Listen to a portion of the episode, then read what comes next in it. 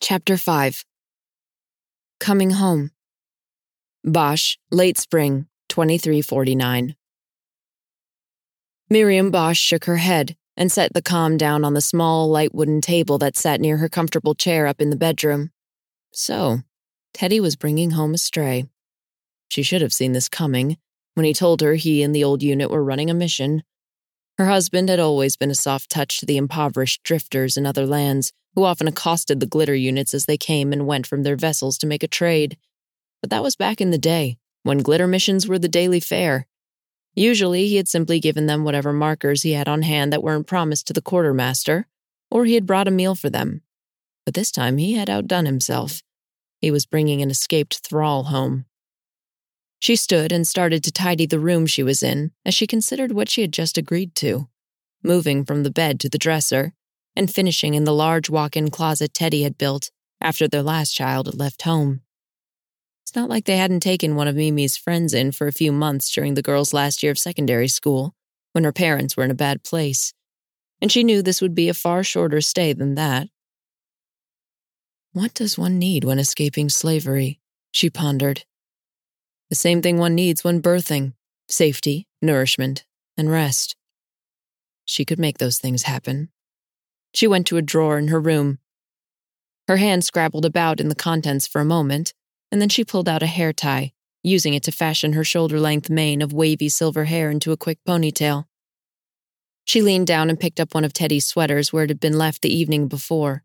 She held it to her face, as she always secretly did with Teddy's tops, and inhaled. He had teased her one spring long ago that she smelled of violets and birth. She rather liked the description, but teased back that he smelled of wet burlap and exhaust, this being the days biodiesel was still used. But really, he smelled of wood smoke and the sea, of home and adventure. With a little musky hint for fun. Miriam smiled to herself. She would do anything for Teddy, as he would for her. She went to prepare for the stray. She went up to Mimi's old room, now considerably smaller since the remodel, and verified that the sheets and blankets were clean and fresh. She did a quick wipe down of the bedside table that had accumulated a bit of dust since last the room was occupied. As she dusted the decorations and a small red clock that had been in her family for generations, her hand hesitated. Should she put them away? No, she decided. I will be as trusting as Teddy. She opened a window to let in the fresh spring air and headed down to the kitchen to pull some food together for the girl and for herself and Teddy. She could just imagine what the kids would have to say about this. Now that Peter was 30 plus, he had taken to judging and commenting on his parents' choices, almost as much as when he was 13. She had just finished rinsing the strawberries when she heard a vehicle pull up. Strange. Usually Teddy walked home from the base.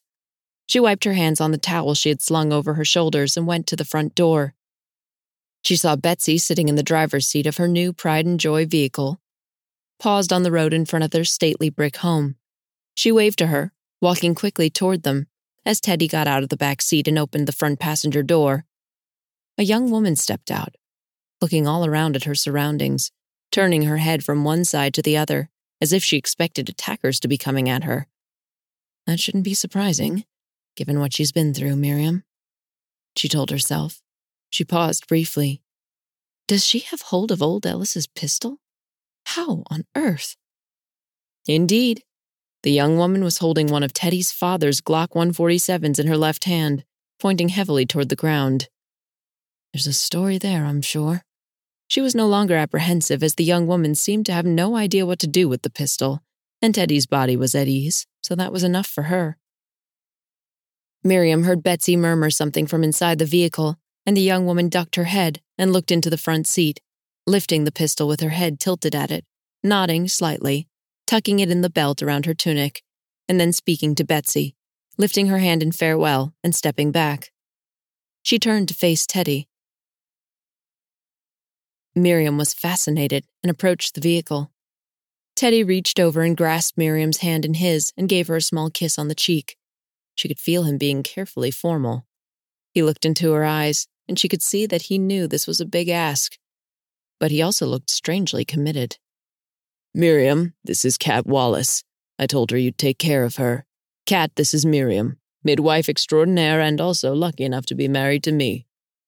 I believe the luck runs the other way, Miriam said quickly. She and Teddy laughed softly at this customary banter, and Miriam reached up and gently touched Teddy's face. Then she saw the foundling looking at them with an expression of, well, she wasn't sure if it was more surprise or more disapproval. Teddy stepped back so Miriam could look at this young waif. She was a bit taller than Miriam, and while not exactly thin, had an underfed look to her. Her arms and shoulders were well muscled, but her face looked drawn. There was a long slash across her throat that looked to be only a few days healed, with some makeshift butterfly bandages loosely adhered. Even from a few feet back, Miriam could smell the dried sweat and urine and blood on this girl. Her hair was light brown, she supposed, but it was hard to tell, as there was mud smeared in most of it, and a spot half the size of her palm that was bare on her scalp and oozing blood that had dripped and dried in the rest of the shoulder length dirty locks. Her eyes were a lovely shade of blue green. She wore an oversized Bosch summer tunic, but at the hem, Miriam could see flimsy fabric underneath that was dirty and torn, but in the style of the Bell Coast people. The pistol in her belt, though, that was pure Bosch.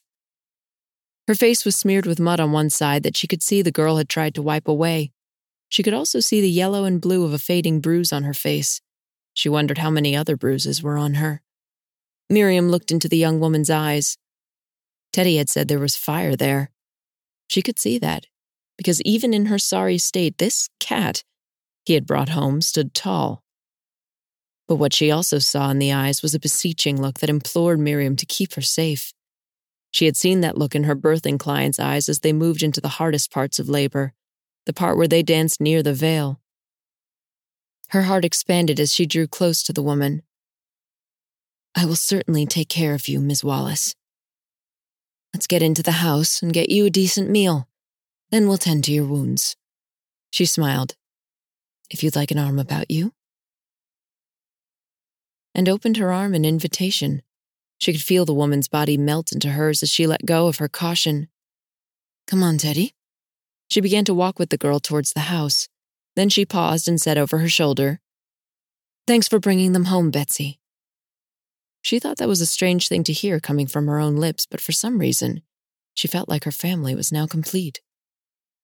As Miriam lay next to her husband in bed that night, she thought about this Katrina, sleeping soundly in the room closest to theirs across the hall.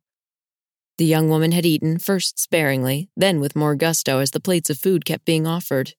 She had gratefully accepted a glass of Miriam's favorite wine, though she declined a refill.